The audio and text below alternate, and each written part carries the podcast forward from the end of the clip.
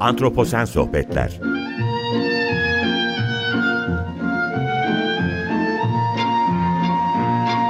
Hazırlayan ve sunan Utku Perktaş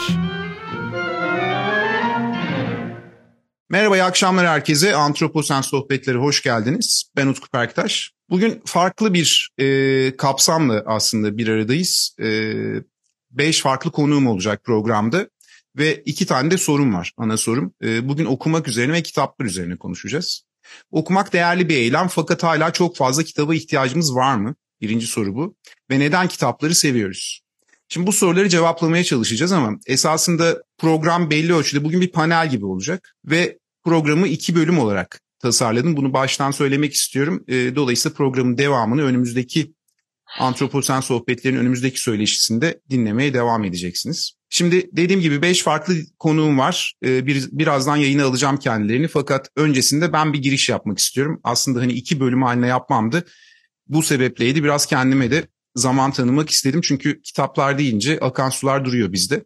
Genel olarak kitaplar neden var? Hala neden var ve bu çağda neden kitaplara ihtiyaç duyuyoruz? Şimdi bazı insanlar kitaplara totem, büyülü nesneler gibi davranıyor. Belki bunlardan biri de benim. Ee, çok fazla kitabım olduğunu düşünüyorum bazen ve bir toplayıcı mıyım acaba diye e, kendi kendime soruyorum ya da bir kimlik mi yaratıyorum kendime kitaplara sahip olarak diye. İyi bir okuyucunun belli bir konu düzeni içinde iyi bir kütüphanesi olması gerektiğine inanıyorum genel olarak. Ve şunu da düşünmeden edemiyorum. İyi bir okuyucu yalnızca yeniden okuyacağından emin olduğu kitapları elinde tutuyor. Ee, ve bunları da tutmalı. Peki bu tutku istifçilikle sonuçlanabilir mi? Yani bir toplayıcılığa dönüşebilir mi? Ve bu düşünceyi de aslında şöyle edindim. Ee, geçen günlerde bir tartışma içinde buldum kendimi.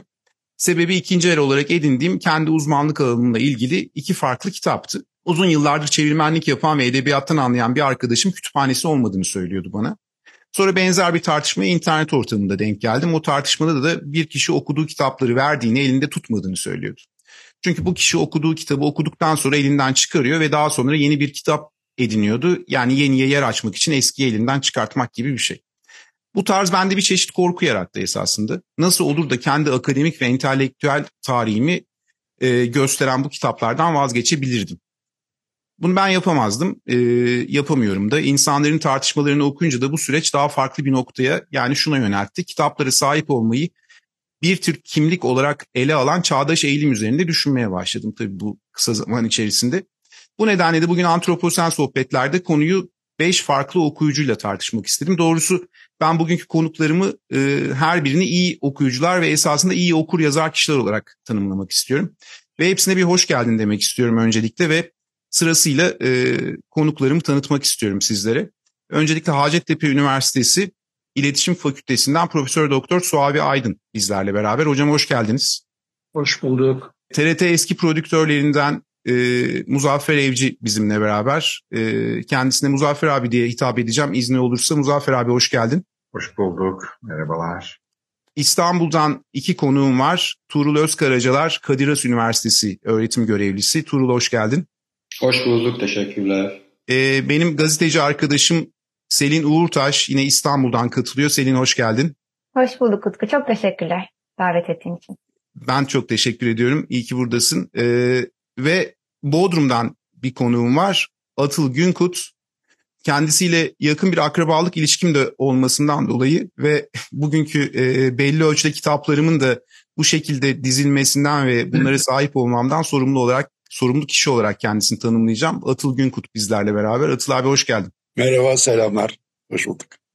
Evet ben şimdi hepinize hoş geldin dedikten sonra tartışmayı yavaş yavaş açmak istiyorum. Sözü çok uzatmayacağım. Evet kitaplar sizce ciddi bir kağıt bütünlüğünden fazlası mı? Bu düşüncelerim hakkında ne düşünüyorsunuz diye soracağım ama şunu şu anekdotun altını çizmek istiyorum.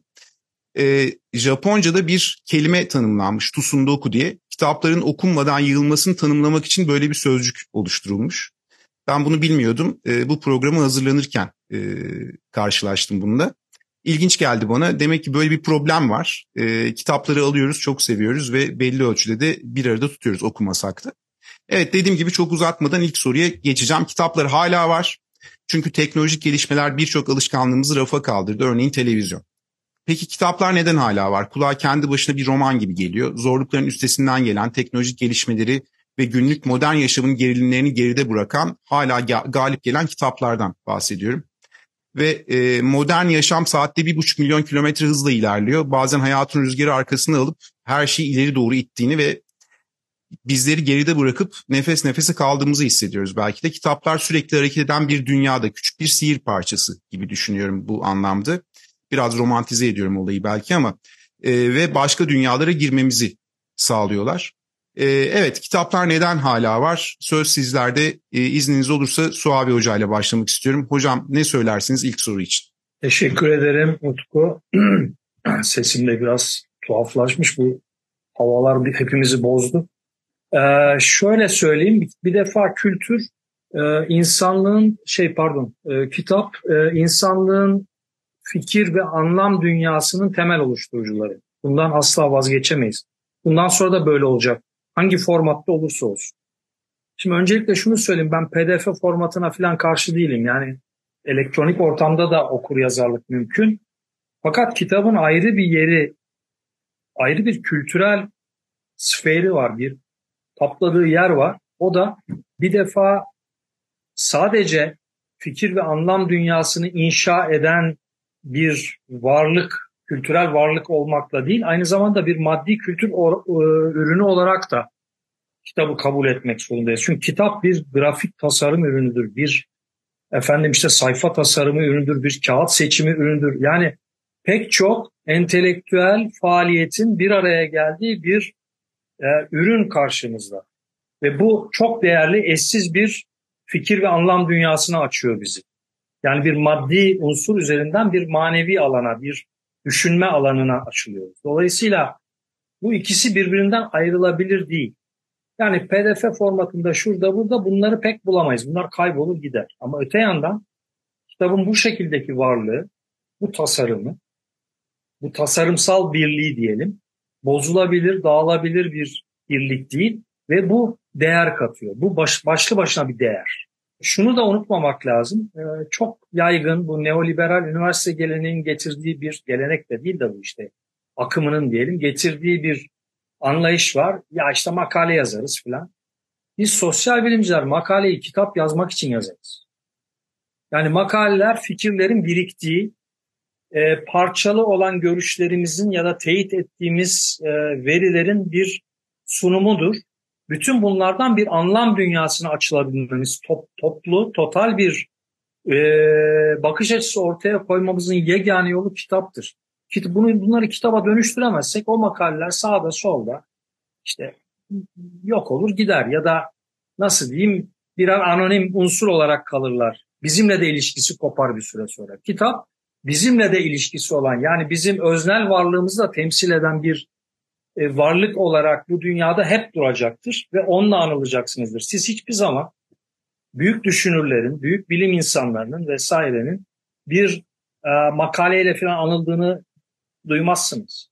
Ya da duysanız bile onların bir biçimde bize sunulduğu, lanse edildiği bir başka ürünün içinden tanırız. Bu da başlı başına esas olarak kitabın kendisidir. Ee, çok uzatmayayım, ee, diğer arkadaşlarımız da konuşacak. Şunu söyleyeyim mesela e, bu yeni çağın ürünü, yeni çağın temel eğilimi efendim işte yeni çık yeni bir şey çıkınca ötekinin bir kenara atılması, eskimesi veya ihmal edilebilir hale gelmesine inanmak biçiminde tezahür ediyor. İşte bunun en tipik örneği e, plakların ve CD'lerin yok olması. Efendim işte Spotify'dan müzik dinliyoruz falan. Spotify'dan ne müzik dinliyorsunuz? Anlık bir şey. Ama CD elinizin altındadır. Long play elinizin altındadır. Üstelik onlar biraz önce söylediğim gibi kitaba benzeyen bir entelektüel faaliyet üründür. İçinde grafik vardır, içindeki işte müzik ürünlerinin tanıtımı vardır, hikayesi vardır. Onunla ilgili bir özlü söz vardır, şu vardır, bu vardır. Yani büyük bir derlemedir o. Bunun kaybı e, yeri doldurulabilir bir kayıp değil. Kitapta bununla ilişkili bir biçimde ele alınmalı bence. Ama kitap daha dirençli tabii. Onu da e, belirterek burada durayım. Çok teşekkürler hocam. Ben şimdi hemen Selin'e geçmek istiyorum. Selin sen neler söylersin? Bir dönem beraber kitapları da tartışmıştık ve paylaştık da kitapları. Dolayısıyla senin görüşün de çok önemli. Sana bıraktım sözü. Çok sağ. Şimdi burada tabii değerli hocalarım var. Ben burada amatör bir okur olarak kendi fikirlerimi paylaşacağım sadece. Aksi haddime düşmem. Ee, ben biraz senin daha önce seninle konuştuğumuzda ifade ettiğin sundoku kavramı üzerinden gitmek istiyorum aslında. Çünkü ben de bu kavramı belki bir iki sene önce duymuştum. Sosyal medyada görmüştüm daha doğrusu ve ya ben gerçekten bunu mu yapıyorum acaba ve kitaplarla kurduğum ilişkide sorunlu bir taraf mı var diye o zamandan düşünmüştüm. Sonra içimi ferahlatan bir şey öğrendim. Biraz onu paylaşmak istiyorum. Bu belki kendi kendime bulduğum kitap istifleyebilme bahanesi olarak da görülebilir ama e, şöyle bir anti kütüphane kavramından haberdar oldum ben de bu süreçte. E, Umberto Eco'nun bir 30 bin kitaplık bir kütüphanesi varmış. E, ve bu kütüphanede de okumadığı kitapları biriktiriyormuş aslında. Ee, orada bana şey çok ilginç gelmişti ve biraz kendimde de bunu gördüm. Çünkü benim de kitap alma hızım, kitap okuma hızımın ötesinde ve bu, buna yetişme olasılığım da çok zayıf görünüyor. Ve hep böyle kitap alırken şeyi hissediyorum. Sanki o an onu edinmezsem elinden uçup gidecek, bir daha bulamayacağım, o bilgiyi kaçıracağım, kanatlanıp uçacak. Böyle bir e, şey yaratıyor bende, endişe yaratıyor. Ama aynı zamanda kitaplığıma bakarken de orada henüz bilmediğim ve keşfedilecek çok şey olduğunu görmek bana heyecan veren bir şey ve bunu kaybetmek istemiyorum. Umberto Eco da benzer bir şey yapıyormuş aslında. Yani seninle konuştuğumuzda demiştik ya kitabı biz aslında bir statü e, simgesi olarak mı biriktiriyoruz? Ben kitap okuyan çok bilgili bir insanım demek için mi bu kadar kitaba sahip evet, oluyoruz? kimlik gibi mi?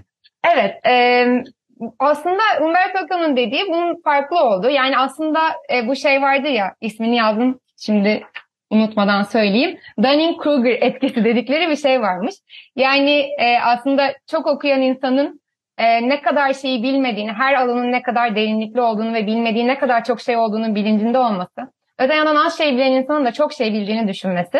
E, bunun bir ismi varmış. Bence kütüphanenin de böyle bir işlevi var. Yani baktığın zaman okumadığın şeyleri gördüğünde bu bir tevazu da yaratıyor insanda. Bu açıdan da ilginç olduğunu düşünüyorum. Kendi kendime e, kitap biriktirmeme böyle bir e, mantıklı açıklama buldum diyeyim. Ben de böyle bir katkı yapmak istedim.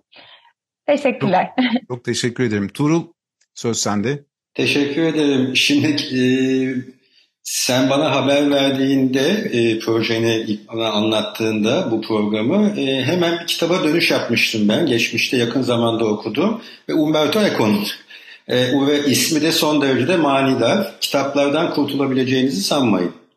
E, bu aslında Umberto Eco'nun yani bizzat kendi yazdığı bir kitap değil, bir e, söyleşisinin, e, üç kişilik bir söyleşinin kitaplaştırılmış hali. E, ve orada da e, Umberto Eco ve e, söyleştiği kişiler e, meseleye bu yani konuya şuradan yaklaşıyorlardı. O benim çok ilgimi çekmişti. O yüzden onu buraya getirmek istiyorum. E, yani kitap denince tabii akla gelen ilk sözcüklerden bir tanesi senin de vurguladığın gibi okumak. Şimdi okumak dediğimizde de e, ve insanlık tarihine dönüp baktığımızda e, sözlü gelenek ve yazılı geleneği görüyoruz. E, sözlü gelenekle bir başlangıç var. E, sonra yazılı gelenek de e, başlıyor ve yani hangisi öne geçmiştir, yazılı gelenek de öne geçmiştir, sözlü geleneği tamamıyla unutturmuştur falan gibi bir iddiamız yok ama e, yazılı geleneğin o insanlığın yüzlerce yıldır e, sürdürmüş olduğu sözlü geleneğin üzerine gelmiş bir gelenek olduğunu görüyoruz. Şimdi burada da kitabın önemi ortaya çıkıyor. Yani belki de kitaplar neden hala var dediğimizde e, okumak çünkü var. Bu yazılı gelenekle başlayan okumak var. Okumak hala devam ediyor. E, okumak da bir maddi ortam gerektiriyor. Maddi ortam derken şunu kastediyorum. Yani e, bu mağara duvarı da olabilir, bir papyrus da olabilir. Yani üzerine yazılabilecek ve okunabilecek bir ortam. E, kitap bu ortamların aslında günün sonunda sadece bir tanesi. Ee, ama bu yani kitabı o nesne olarak kitabı e, önemsizleştirmek için bunu söylemiyorum tabii ki. Ama yani okumak madem ki böyle bir maddi ortama ihtiyaç duyuyor sözlü gelenekten farklı olaraktan e, yani bunlardan bir tanesi de kitap ve kitaplar bu anlamda dijital olsun, e, ciltli olsun varlıklarını devam ettiriyorlar ve ettirecekler de. E, dijital kitap ve ciltli kitap arasındaki ayrımlar üzerinde sonra daha detaylı olaraktan olması dururuz. Özellikle e, konunun gelecek boyutuna değindiğimizde. Ama benim ilk eklemek istediğim bu. Yani kitap dediğimiz nesne e, insanlığa e, benim gördüğüm anladığım kadarıyla ve Umberto Eco'nun kitabında da okuduğum kadarıyla yazılı gelenekle gelmiş bir şey. E, bu anlamda kitaplar hep yoktu. Yani kitap insanlık tarihinin belli bir aşamasında belli bir geleneğe geçildikten sonra işte bu yazılı gelenek dediğimiz geleneğe geçildikten sonra bizim sahip olduğumuz ve kullanmaya başladığımız bir nesne. Buradan enteresan tartışmalara gidilebilir tabii ki. Ben şimdi çok detaya girmeyeceğim. Bu perspektif benim ilgimi çekmişti. Ve senin sorunla da bağlantılı gördüğüm için neden hala kitaplar var? Yani bütün bunlara rağmen neden hala kitaplar var? E çünkü okumaya devam ediyoruz. Okumaya devam edeceğiz. E, o yüzden de kitaplar var olmaya da devam edecek. E, ben biraz böyle teorik, e, teorik açıdan yaklaştım şimdi soruna ama bunu ilginç bulduğum perspektif olaraktan da gündeme getirmek istedim. Çok teşekkürler. Muzaffer abi sana dönüyorum bu noktada. Sen neler söylersin?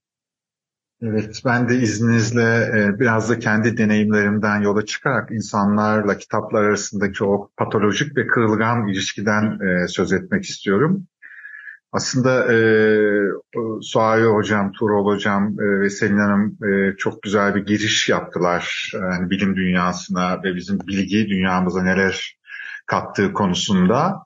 E, ben biraz hani iletişimci olduğum için fiziki olarak kitap bize ne söylüyor? E, o, o tarafını biraz e, aktarmak isterim. Biraz duygusu, kitabın duygusu nedir? Aslında kitap fiziki olarak çok güzel bir nesne e, boyutuyla içindeki kağıdı, cildi, e, deri kaplı sırtı, üzerindeki altın yaldızlı yazısı, e, boyutları, e, şömizi, ayracı, ayraç ipliği, kutusu, e, içine işte kulakçığı, kapağındaki birçok ayrıntısıyla fiziki olarak çok değerli bir nesne. Üretimi çok zor bir kere biraz e, hani mesleğimiz gereği matbaacılık kısmını da ben ilgilendiğim için hangi teknolojiyle yapılırsa yapılsın e, kitaplar son derece emek yoğun e, bir e, üretim gerektiriyor ve fiziki olarak çok e, değerli. İster nadir kitap olsun, isterse on binlerce basılan kitap olsun fark etmiyor. Kitap kendisi değerli bir şey ve bir e, zaman makinesi gibi, bir zaman kapsülü gibi sizi başka çağlara e, ışınlıyor. Ben e, bir pazardan e, rastgele hani kutu döküldüğünde bir kitap almıştım. Böyle hani herkes kapıştı falan. Bana da elime bir tane kitap e, aldım. Baktım Fransızca Jean-Jacques Rousseau'nun e, bir kitabı. E, benim hani ya Fransızcam yok. Sonra e, gelince kontrol ettim. Meğer e, üzerinde şöyle bir ibare var kitabın. E, bu Jean-Jacques Rousseau'nun zamanında basılmıştır diye yaklaşık 250 yıllık bir e, kitap, bir şey de çıktı karşıma.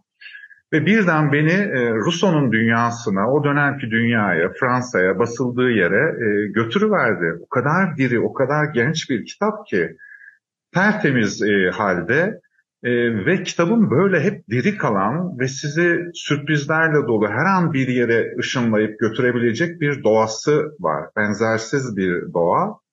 E, bir ikincisi de e, yani fiziki e, güzelliğinin yanı sıra ben biraz kokularla da ilgileniyorum e, son e, dönemde. E, çok koku almazdım daha önceden. Sonra bir takım şeylerden sonra daha koku almaya başladım. Birkaç inisiyasyon böyle yaşadıktan sonra ve kokular dünyamda daha böyle hani hatırı sayılır bir yer kapladı. Kitapların çok kendine has bir kokusu var. Yani kağıdının kokusu, üzerine sürülen cilanın, lakın kokusu, mürekkebinin kokusu, derinin ve cildin kokusu, kullanan kişinin kokusu, içine koku sürülen bırakılan kitaplar gördük. İçine nesne bırakılan unutulmuş mektuplar, fotoğraflar, işte kurutulmaya bırakılmış çiçekler, kitaplar e, onların kokularını da içine alan aslında çok ciddi e, sahibinin de belki elinin işte e, den kaynaklanan kokusu. içine Umberto Eco'nun bahsi geçti. Gül'ün adındaki gibi köşelerine biliyorsunuz zehir koyularak kaçak okuyanların zehirlendiği bir bölüm vardı orada. Çok manidardır kitap aynı zamanda e, hani zehirleyen ve öldüren bir kriminal bir araca da e, dönüşebilir ya da içinde e, filmlerde de çok kullanılır, gerçek hayatta da olmuştur. Bir silah saklanır, bir zehir şişesi saklanıp oyularak bir yere böyle kriminal bir şeyi e, götürebilirsiniz. Kitap hani harikadır ama aynı zamanda böyle de bir e, tuhaf e, nesnedir. E, ben e, şimdi sözü e, diğer konuklarımıza vereyim. Böyle bir hani giriş yapmış olayım. E, duygu dünyamda benim e, hani kitabın nesne olarak çok e, önemli yeri var. Hem fiziki olarak hem de özellikle e, kokusu itibariyle her birinin ayrı ayrı koktuğunu ben de çok sonra e, fark ettim ne yazık ki. Çok çok teşekkürler Muzaffer abi. Bambaşka bir pencereden baktık bu sorunun cevabını. E, Atıl abi sana dönmek istiyorum. Sen neler söylersin? Sen de yıllardır okuyup yazan birisin. E, tamamıyla farklı bir alandasın. E, ama kitap deyince sende de akan sular duruyor onu biliyorum. Bu konuda söz sende. Teşekkürler. Şimdi hani ben konuya şu açıdan girmek istiyorum. E, dijital kitap, klasik ciltli kitap ayrımı konusunda mesela Suavi Hoca çok doğru bir şey söyledi. Dedi ki hani kitap yalnızca içinde yazanlarla ilgili bir şey değil. Hani onun grafik tasarımı var, rengi var, dokusu var. Hani ayrıca bir değeri de var yani. Kitap olarak elimizde bulundurmamızın e, kitabın e, yazarından ve konusundan bağımsız olarak da bir ruhu var. Bana bu şeyi şeyi hatırlatıyor. Kur'an'da böyle bir tartışma vardı. Yani Kur'an levh-i mahfuz dedikleri bir şey var. İşte orada kapalı kalmış bir şeyin açığa çıkması mıdır? Asılı orada mıdır? Yoksa Kur'an bir mahluk mudur? Yani yaratılmış mıdır? Kur'an cisim olarak da bir kitap olarak da ayrıca varlığı olan bir şey midir? Mesela biz bunu kitap olarak da düşünebiliriz. Yani kitaplar mesela önümde Dostoyevskiler var. Bunlar hani orada benim önümde duran işte iş İş Bankası'nın Hasan Ali serisinden çıkmış Dostoyevskilerin bir kendi varlığı var mı yoksa ayrıca e, o bu hiç önemli değil onun Dostoyevski'nin yazdığı haliyle o metin olarak asıl değerli şey olduğu mu önemli? Ben burada insanın yani bu benim için fiziksel olarak önemli. Ama diğer konuşmacı arkadaşlar var hani bilgi aktarımı, bilginin yani ister dijital olsun, ister efendim cildi olsun, ister mağara resmi olsun, bilginin aktarılma biçimi ne olursa olsun başlı başına değerli bir şey. Bu kabul ama insan değişen bir şey. Bu benim kuşağım için bizdeki izleklerden ötürü, bizdeki imajlardan ötürü kitap kitap olarak çok kıymetli bir şey ve biz onu önümüzde görmeyi değerli bir şey olarak görüyoruz. Ama mesela ben şunu da gördüm. Bakın mesela arkamda işte orijinal tablolar var. Ee, orada isim hafızam çok kötü oldu. Benden önceki konuşmanın da konuşmacının da arkasında orijinal bir tablo var. Süheybi Hoca'nın da sanıyorum yanda orijinal tabloları vardı. Ben şunu şunu gördüm mesela. Adam orijinal tablo as, asmıyor duvarına. Çok özel işte efendim yüksek çözünürlüklü bir dijital çerçeve as, asıyor ve ortama göre orada resimler beliriyor. Şimdi bu aynı şey mi? Değil. Hani aynı şey değil. Ben orijinal tabloyu orada görmeyi benim duygusal durumum, ortam ne olursa olsun onu orada görmeyi seviyorum. Sıkılmıyorum ama ben 60 60 yaşındayım. Benim yeğenim işte hayatını bilgisayara gömmüş kafayı ve oradan kaldırmayan bir insan olarak ve onun gibi birçok bir insan onun benimle aynı şeyi görmüyor. Ben bunun farkındayım. Kitaplar da böyle bence. Yani buraya dijital çerçeve asmak yerine veya dijital bir kitaplık sahibi ol, olmak yerine onları karşımda görmeyi, hatırlamayı, unutmamayı benim dijital kitabım da var. Ama orada o, o kitaplığın içinde unuttuğum bir sürü bir sürü kitap var. Burada şimdi kitaplığımı gez, gezmek dahi bana büyük bir keyif keyif veriyor. Onlara dokunmak, onları hatırlamak. bir daha okumak isteyeceğim kitapları önüm önümde görmek bunlar farklı şeyler. Bu açıdan benim kuşağım için hani bu önemli bir şey. Peki çok teşekkürler. Fazla uzatmayayım. Tamam çok teşekkür ederim. Şimdi Eyvallah. aslında şöyle zaman o kadar hızlı akıyor ki yani e, bana verilen süre ilk bölüm için 20-25 dakikalık bir program süresiydi ve hemen hemen tamamladık bunu. Dolayısıyla burada programın ilk bölümünü ben bitirmek istiyorum ve ikinci bölümde yine söyleşiyle devam edeceğiz. Önümüzdeki haftaki Antroposen sohbetlerde buluşmak üzere. Hoşçakalın diyorum. İyi akşamlar.